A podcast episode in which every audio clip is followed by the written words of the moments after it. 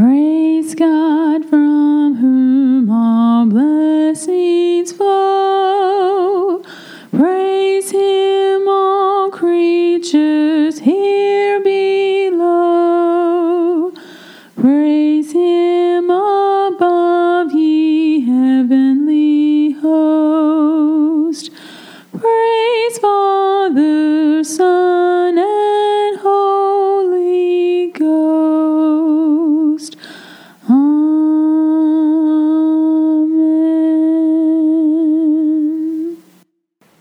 calm, so peaceful to listen to that beautiful singing, and then you have to hear my voice. Hi, I'm Michael, and guess who's with me? Lou Savala here. All right, we have gathered together this week to tell you that you have to walk before you can run.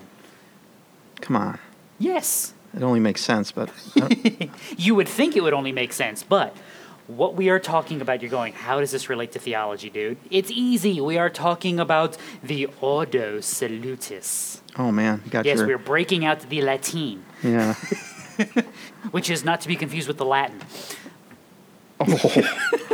Got, We're going to get in rhythm here in a minute. It's okay. No, we are talking about the order of salvation, what we've affectionately known in theology as the Ordo Salutis. So, before we do anything else, I think we should answer the question you just asked yourself.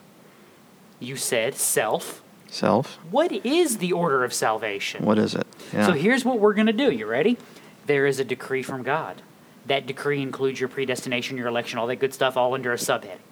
There is a calling from God. This is your general call of salvation to all men and your specific call of salvation to his elect ones. See how that works? You then have for his elect the regeneration. Yes, we put that first. Then you have faith and repentance. I'm putting an and there because I'm not going to haggle with you if you want to tell me it's repentance and faith.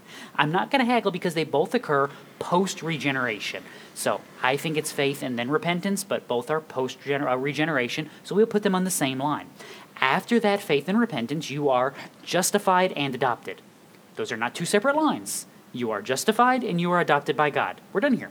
That's that's your system. There's no we got adopted and then 20 minutes later we got justified or we got justified and then the, papers have to be filed with the clerk of court. No, you are justified. You're adopted. There you go. Then you begin the process of perseverance and sanctification. They too get an and because they walk and work together. You are sanctified while you are persevering. You are persevering while you are being sanctified. Welcome to the Holy Spirit in your life. This is why perseverance is part of the order of salvation. That pesky, you know, third person of the Trinity, Holy Spirit guy. And then finally, you die, or Jesus has returned, in which case you are glorified. Glorified, You enter yeah. into glorification. So, rapid fire, God decrees, God calls, God regenerates, God grants you faith. Thereby, because of your faith, you repent. God then justifies and adopts you. By the power of His Holy Spirit, He preserves and sanctifies you. And in the end, by His might of His right hand, He glorifies you. Any questions? I'll wait. I don't hear any questions. Do you hear any I questions? don't. I don't hear any either. Okay, if you do have questions, info at practicaltheologyministries.com. We'll be glad to answer them and tell you why you're wrong, because that's what we do in Christian love. now, in all seriousness, if you'd like to see a scripture verse on this, read your Romans 8. It will do you good. You kind of get the little walkthrough, which is basically what Paul gives. All right. Now, real quick, because this is going to come up. Well, I'm an Arminian. And, okay, I can't give him that voice. I can't give the whiny nasal voice to the Arminians, can't I? That's not charitable, is it? All right, we Well, that's the won't voice I hear in my head, but uh, well, okay, but we're going to be nice. So, you know, so if I'm the Arminian and I think that faith and repentance comes before regeneration, and I think it goes repentance, faith, regeneration, am I a heretic?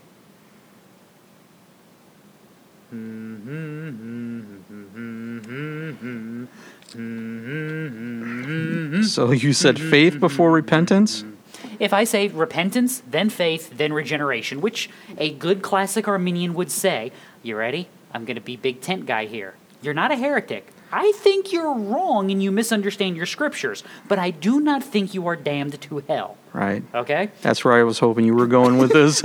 Lou was worried, like, we are, are we breaking out the holy water and the pitchforks and torches? Yes. Yes. No, no, we're not doing that. Although I may wish to on occasion, we are not. You are not a heretic if you would like to haggle over these things. The, the important thing is that they are all in there. I am going to argue from what I think is a classic, classically reformed perspective, which is the theology that I hold, which will tell you regeneration, faith, and then repentance. If you would like to flip those in your brain and call me a mean old bad man on the radio, then you are allowed to do that. I say radio, like anybody listens to a radio anymore. If you want to yell at your phone and call me a bad person, you can. We're okay. We will get to heaven. You will see that you were wrong, and then you will repent, and it will be all okay. Lou is shaking his head on your behalf. Just so you know. All right. All of that to oh, say, Oh my goodness.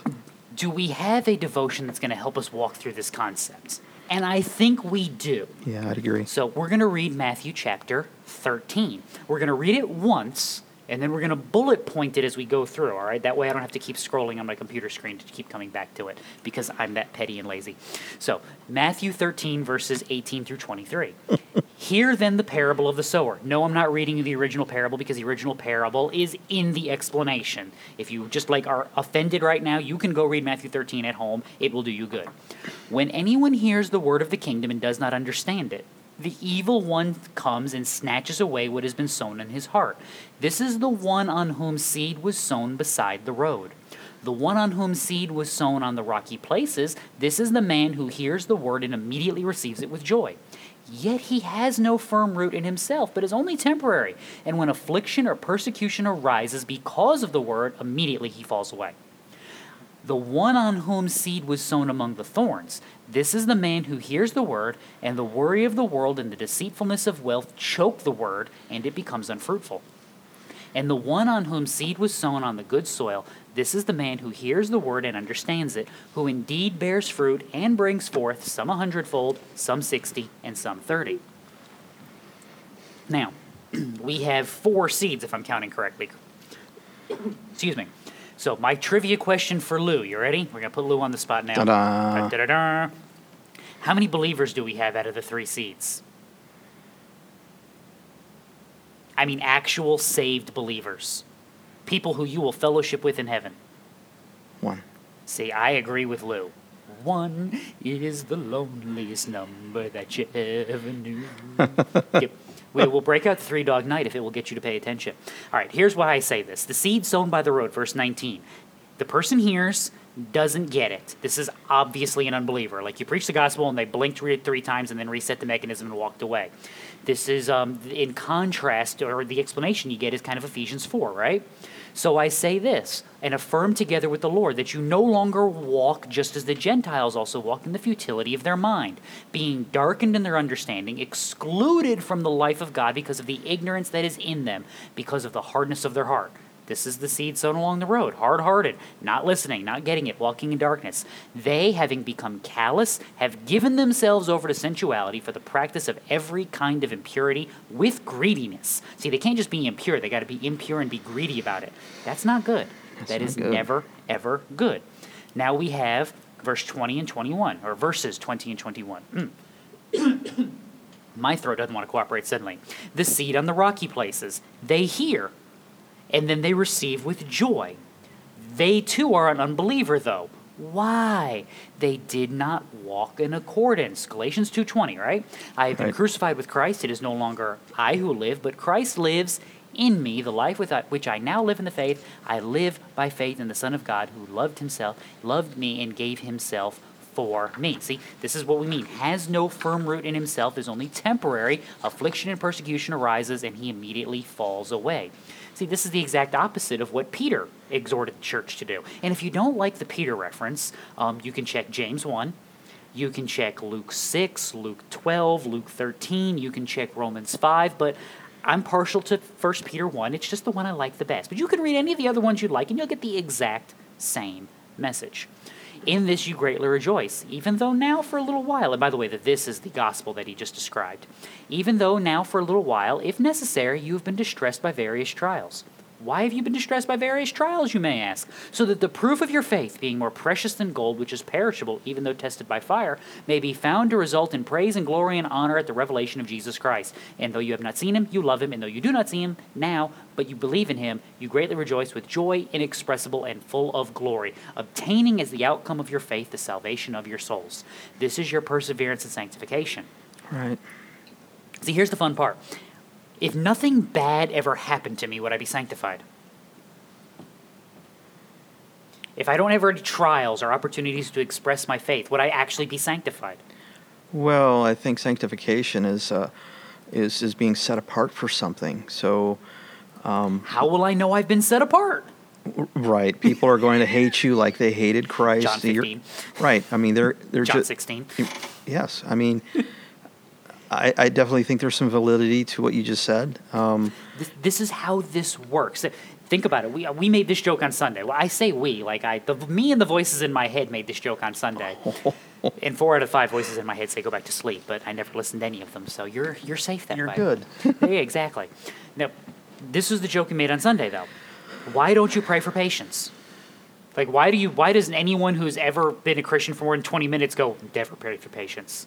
Because how does God grow your patience? yeah, you, you By find yourself in tests and trials and tar out of you. yes, Why don't you pray for God to work on your anger problem? Notice that's how we do this. God, take my anger away from me. It's never God help me overcome my anger. Because if God just takes it from me, I'm good. But if God's going to help me overcome it, what's He got to do? Got to send me people that Right. make me angry. right. They, t- they make me want to sin and strangle them. Did I say that out loud? No, I, I don't own swampland in Louisiana anywhere that I can bury the bodies. I promise. Oh, ho, ho, ho. Luke can vouch for the va- for the raised right hand. Yep. He, he- yeah, he promised. This is why you don't make these prayers because this is how sanctification works. This is why perseverance is also a part of the Ordo Salutis. You must persevere to the end to be saved. This is what Jesus told you about your persecution. He who perseveres to the end will win his soul. N- not because you have been awesome, but because by you making it to the end of the race, you have proven that the Holy Spirit dwelt in you and carried you to the end. Right. This, this is why we tell you read Dead Guys. Dead guys can't disappoint you. As long as I'm drawing breath, the possibility still exists that I will wander away and disappoint you, Right. which is why you should always read, listen, and hear everything that I say with a Bible and with a grain of salt. Because tragedy upon tragedy, I could be wrong about things. This is why I don't call the Arminians I disagree with heretics, because I admit I think I'm right. I wouldn't believe it if I didn't think I was right. But I am open to the possibility, hmm. as remote and small as it may be, that I am wrong about some things. Wow. Aren't I gracious and humble? Yes, you See, there's. Moses and then there's me. Oh, wow. That is quite a bar you've set. Now, keep in mind, this is one of my favorite Bible trivia things. Who's the person that wrote that Moses was the most humble man that ever lived? Well, he did. Moses did. That's my favorite Bible thing. Like Moses sitting there writing to you, going, I am the most humble man that ever lived. But he does it in the third person.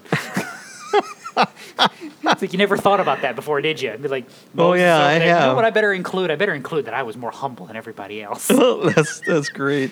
So, so I'm following the example of my Bible by claiming my humility. and if it's you don't know how clearly we're jesting right now, then Yeah. I'm sorry. You need to get a sense of humor. Right. And you know, it, you're listening to the wrong thing. I'm just telling you that right now because this this is kind of how we roll. But this is why perseverance is important. Because by persevering to the end, we demonstrate that the Holy Spirit has been at work. Not me, Him. Not my overcoming my anger and my lack of patience or my lack of humility, but Him working in me, carrying me to the end. This is Paul's cry at the end of Romans 7 Wretched man that I am, who mm-hmm. will free me from this body of death? Oh man, that's a good passage. But now, what does it lead you right into? Therefore, there is now no condemnation for those who are in Christ Jesus. And then what does he do? He then expounds on perseverance, how you walk through trials and tribulations when you need to. It's a process. Exactly. I mean, And it's it's like purifying something. You know what I mean? You you have a process. You have to to walk through these things. You have to think about it. You know, and ask the Lord to help you through these things. Now, this is the other reason this is important. None of these have exit ramps. And what I mean by that is, once the decree from God has gone out, you're getting to glorification if you are of his elect. You're getting there. if you are His, if you have been justified, you will persevere and you will be sanctified. Which is again why we say four seeds. I almost had the wrong hand going. Four seeds, mm-hmm. one believer. So let's keep going because this is the one people would argue with us about. Okay. Verse 22 seed among thorns. They hear, they react with joy, but what happens? They're out. choked by worry and they don't produce any fruit. See, this is an unbeliever. And the reason that I say this is an unbeliever are passages like Matthew chapter 6. The Gentiles seek after all these things. What are these things? Clothes, food, clothes and foothing. Wow. Yeah, that, how's that for I, I would have let it slide, but yeah. yeah. clothing and food. How about that? There it Maybe I is. do this. Food and clothing. That's what I want. All right. Oh, wow. Gentiles seek after all of those things. But your heavenly Father knows that you need all these things. Seek first his kingdom and his righteousness, and all these things will be added Added. to you. Mm-hmm. Don't worry about tomorrow. Tomorrow will care for itself. Each day has enough trouble for itself or of its own, as the NASB translates it. Mm-hmm. More importantly, if you are so worried about the world that you are neglecting your walk with God, you are neglecting your sanctification, you are neglecting your persevering work, you are not rejoicing in your justification and your adoption, what do you love? You love yourself. You This love is the money. problem. You you know you love the the material things in life. It's almost like there's a Bible verse about not serving two masters. like, almost. Yeah, it's written down somewhere. They- Yeah. They, they put that somewhere in a book. I'm fairly something about God and money. Yeah. I, I think that's in there. Read First Timothy; it'll do you good. Uh, First John two will also do you some good.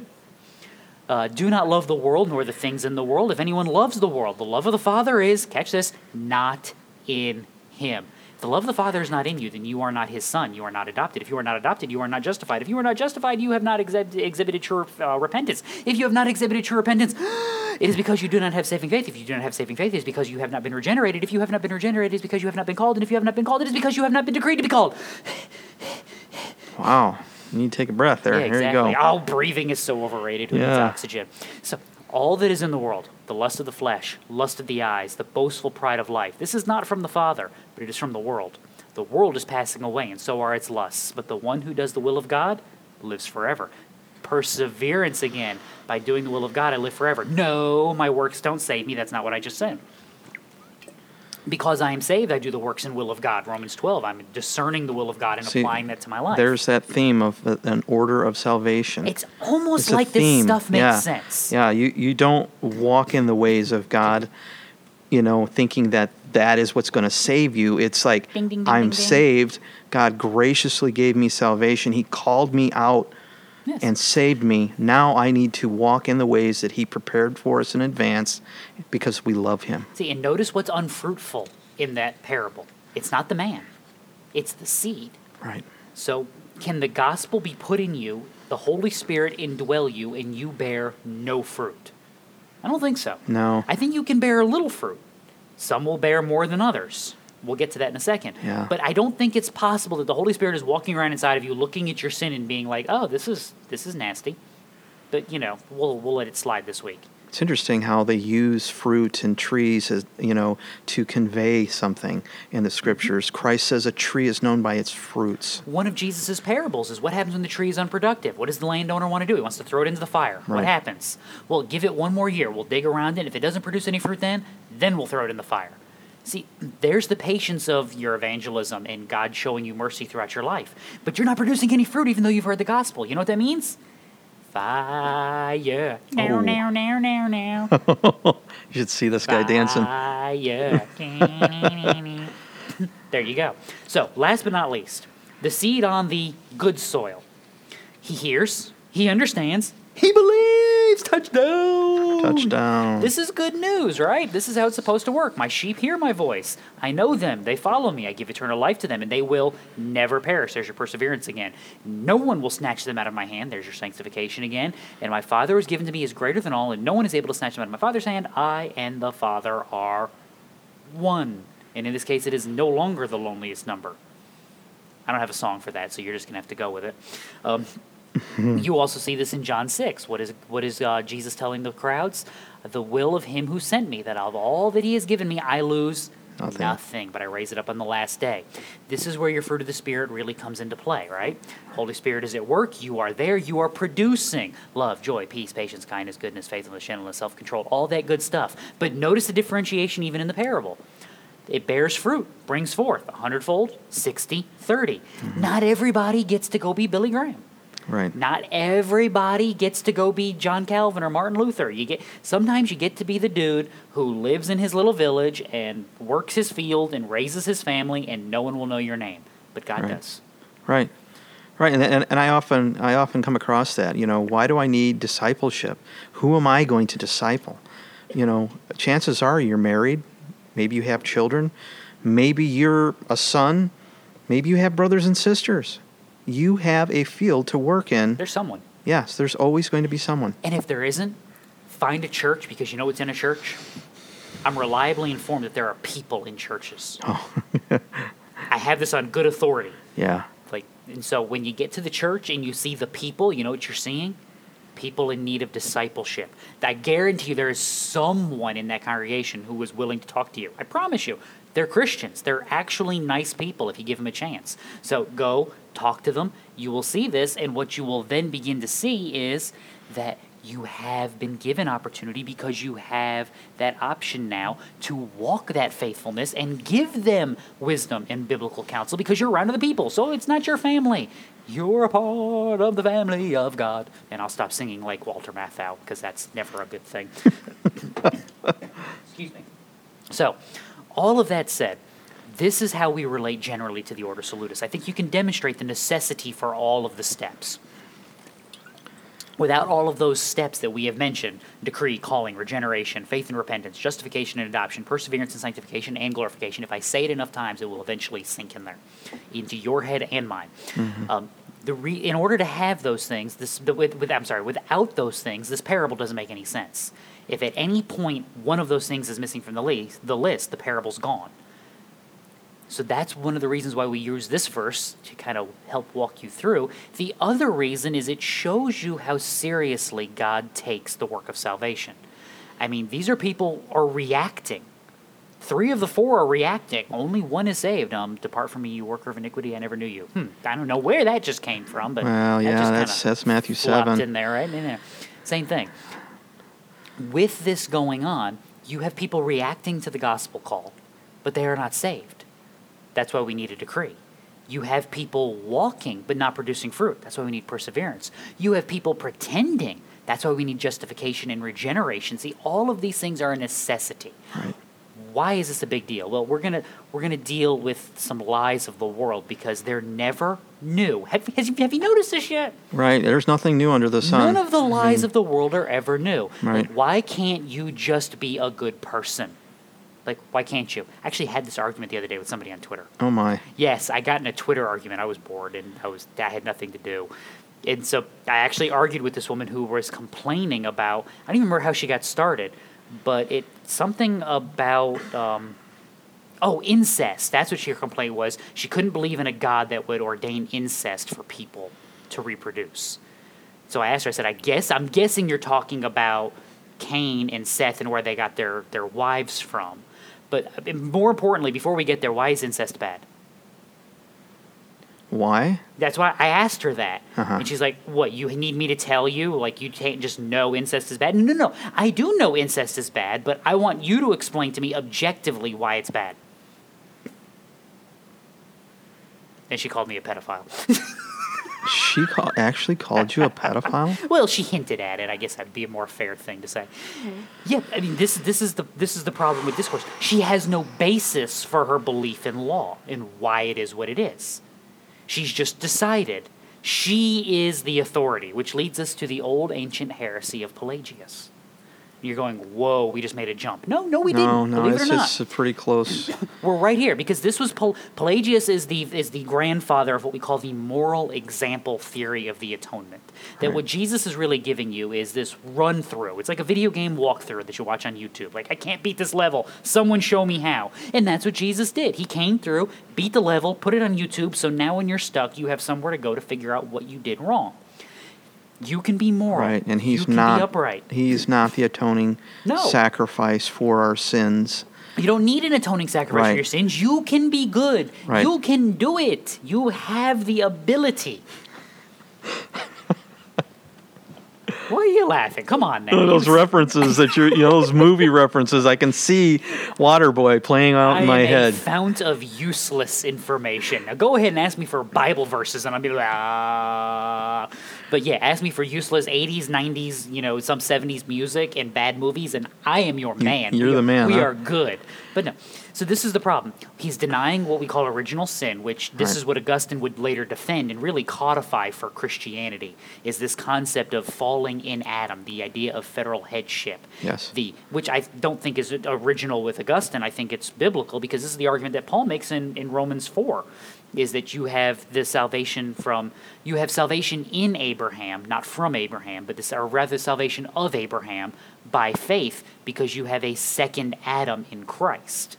So in the first Adam all fall, in the second Adam all who are justified are redeemed. Right. You have the same argument being made by Paul. I said Romans 4, right? That is the right chapter, isn't it? I don't think that's Romans 5. If it's not, read the book of Romans. It will do you Good. Yeah.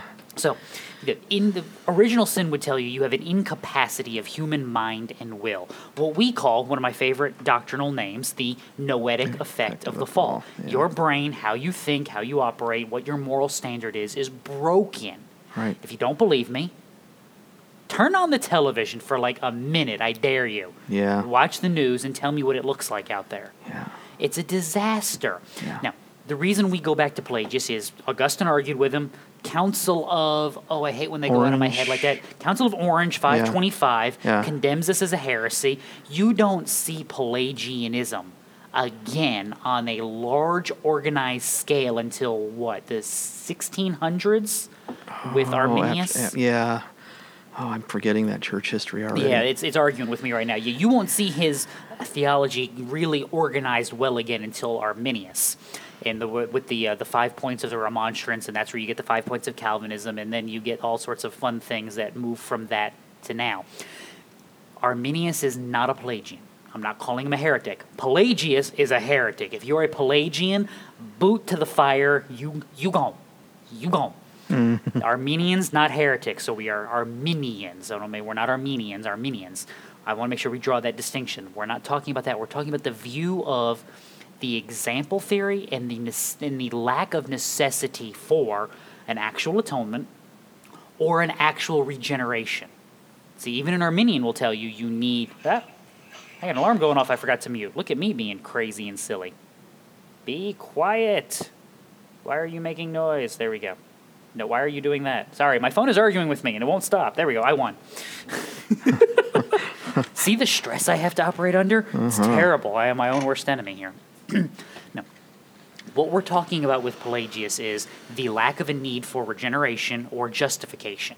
Right. You have that in you if you would just walk rightly. What would walking rightly look like? That would be your 1 Corinthians 11, your Ephesians 5, where you're following after Christ. And you know how to walk because Christ walked that way. I would agree with that, providing you have been regenerated and justified. Right. Pelagian theology would say, no! Welcome to the world's philosophy. Lou, are people good? I think we can look around and see that they're not. Yeah, I think See, it's not just the noise, it's the face that accompanies the noise. Oh, this is great comic relief, guys. Um, if you have a stressful day, just sit down and talk to Michael. You will be fine minutes after. No, but but but I see. Oh, we this should be a new segment. I, I need to get theme music. We're gonna play devil's advocate. Okay. But Lou, human society universally agrees that murder is bad. We universally agree that like rape is wrong and that you shouldn't steal people's money. See, Uh, we're good. Right. Um, I, I think they're borrowing from another worldview, to be honest with you. No, no, no. But they're human society, we evolved this way. right. the look I just Yeah, I mean that. I mean the part that you talk about rape and murder and and, and these things are all things that are components that can come in and out as being absolutes or not absolutes in different worldviews. If if you live in a part of the world where if you're strong enough to take what you want, that means raping and killing. That's fine. It's a Viking motto, right? Burn, rape, and pillage. Right. I mean, See, so th- the this- absolutes in a world without God or the, the scriptures. This is why I asked that woman. Explain to me why incest is wrong. See, I can. You can give me genetic arguments. You can give me, you know, husbands or fathers and daughters, and you know, a child abuse argument. You can give me all those you want. Ultimately, you have to get back to an objective standard, and the objective standard is that God has commanded that this not be done. Now, you can give the reasons why God has commanded, but the ultimate reason is God has commanded that this is not good, and therefore it should not occur. So it is a violation of God's decree and ordination of humanity. That's why it wasn't a problem before that, because before that it wasn't a violation of God's decree. And I could give you reasons why genetic material and all that good stuff, but Right, we don't right. need to go into that right now. That is not the point we have to get back to an objective reality. And the objective reality is that in Adam, we see sin. Right. We see sin in every single person from that point forward. And it, and it talks in terms of entering into the world. Through Adam, Mm-hmm. sin entered into the world. and thereby infects everyone. Right. And that is why Christ came.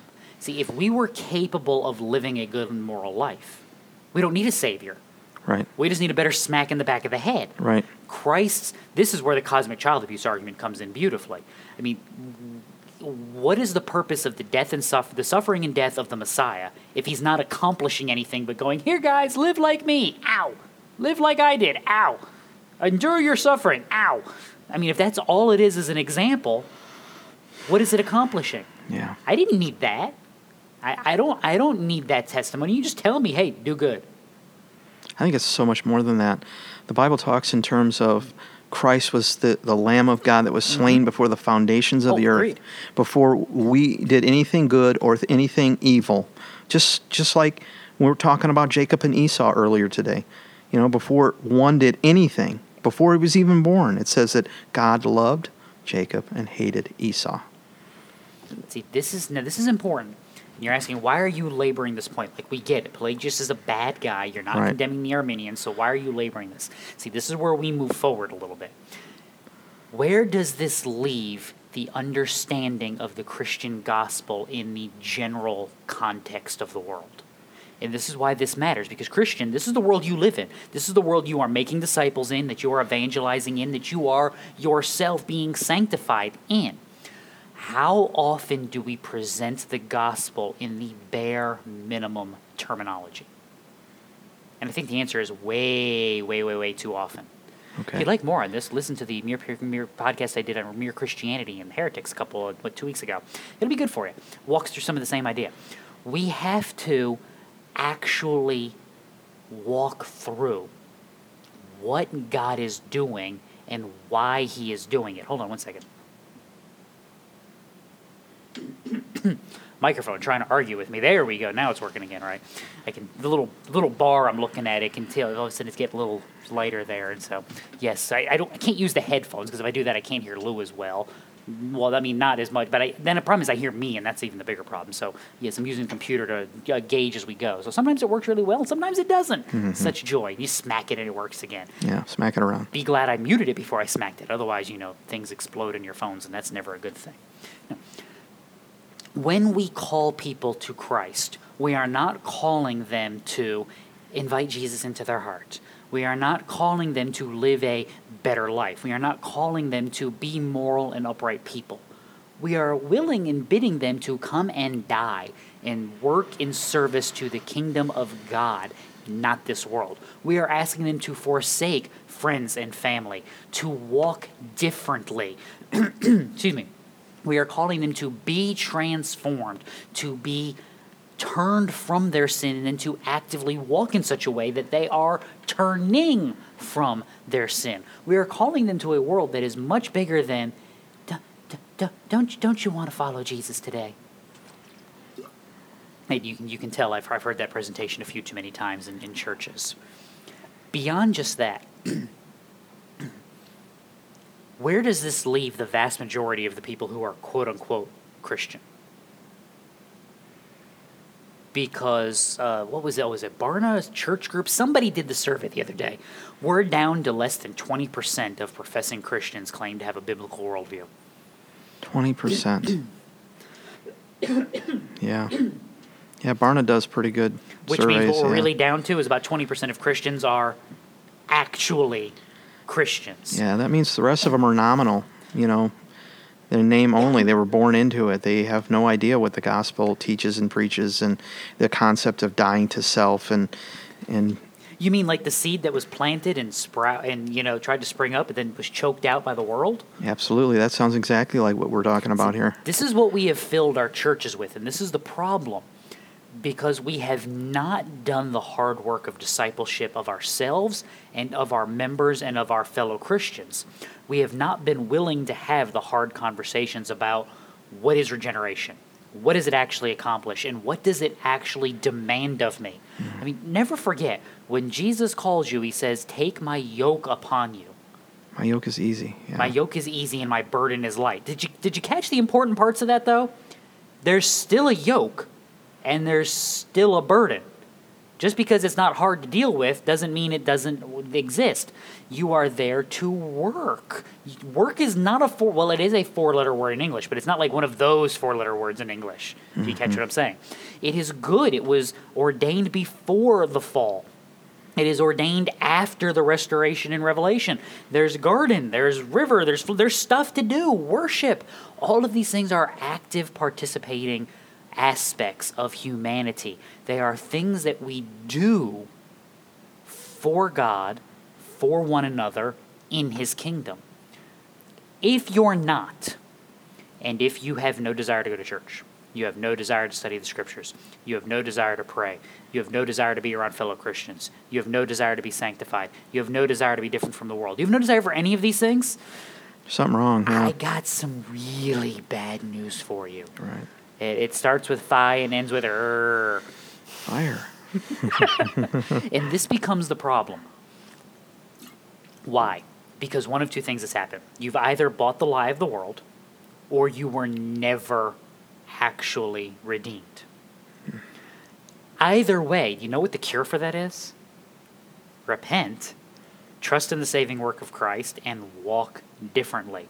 Because if you're capable of actual biblical repentance, then you have been regenerated, in which case, this is your sin area that you have been struggling with. Repent and walk. The Holy Spirit will see you through. I trust that because He's the Holy Spirit, and that's what He does. He's really awesome at His job. Why? Because He's God.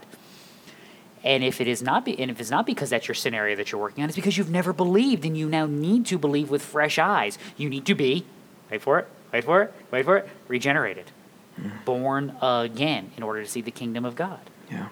And therefore you will then have a justification because you will have been given faith, you will have repented, you will have been adopted by God, and then you will walk as I throw my notes and catch my clipboard, you will then walk that persevering road in sanctification.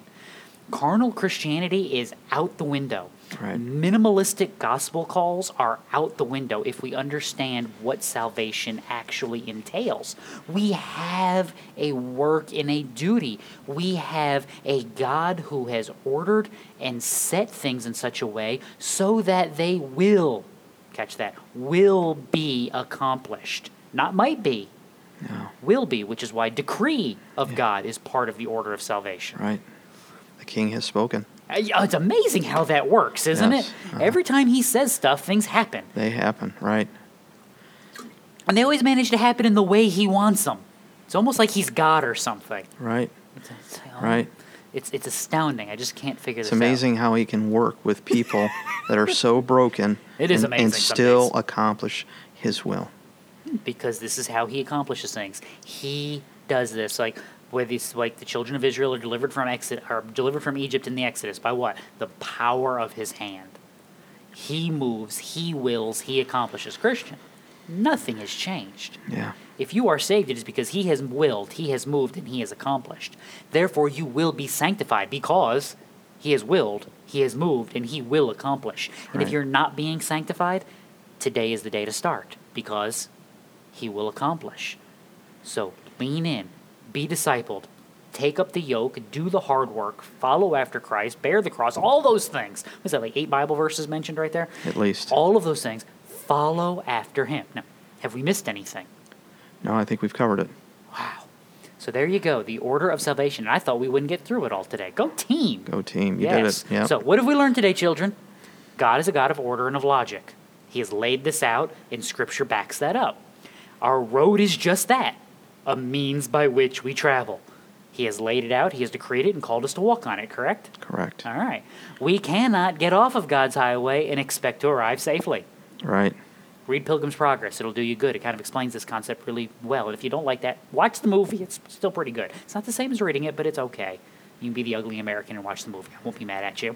I mean, if you get off the road, then you're no longer traveling the highway. These are the choked out seeds. These are the unbelieving ones.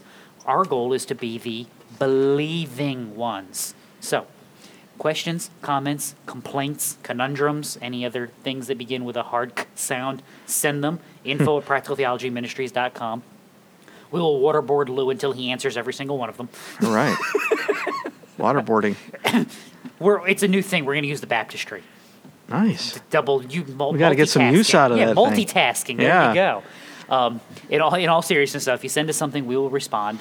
Uh, check out the website practicaltheologyministries.com. There you can find the journal. We are efforting to get you uh, July's caught up and get you August out by the end of the month. We uh, we might be on track to do that and get on get finished by the end of the year. Uh, hopefully, a new resource next week. I'm I am efforting and working on a new thing that I haven't even told Lou about, and I'm not going to tell him about it until it's until it's almost ready, so that he can evaluate the finished product. Oh, good. I've got something new. My, trying to teach theology with a hint of humor. Can't imagine why I would want to do that, could you? Uh. so I, I, Right. I, I ran this by some other people and said I have the best bad idea ever, and they agreed with me that it is a bad idea. But it, it's like a bad '80s movie. It's so bad it's good. Oh boy. So this idea was so bad it went all the way around the scale and came back to good. So we're working on it, and hopefully next week we'll actually get it at least some of it figured out and get you to enjoy some snippets of good theology in a humorous way. So. All uh, right. Consume that when we get it to you. We should be back at some point. We got to we got to start diving into pneumatology and hamartiology and the doctrines of soteriology and all this stuff we get to dive into even more in the coming weeks as we continue to kind of walk through our systematic theology. Heretics are not going away, so I'm going to keep going with that stuff. Yes. And again, you are welcome to worship with us if you would like to join us in purpose. In, in purpose. Uh huh. In purpose. I don't think it works that way. Maybe you have to In join us on, person. maybe you have to join us on a porpoise. In a porpoise. No, on. If you're On the in, porpoise? you didn't survive because he ate you. Isn't that Right, right. No, In person, uh, we are here in Rockford, Illinois. You are welcome to stop by on a Sunday morning, 10:30 a.m. Central Daylight Time, which is minus six UTC. I've looked it up so many times, I now know that. Which is sad, but anyway, it is what it is. If you can't, you can join us here on Podbean. If you don't like Podbean, you can listen to us on Google Podcasts, Apple Podcasts, Spotify, Pandora, iHeartRadio.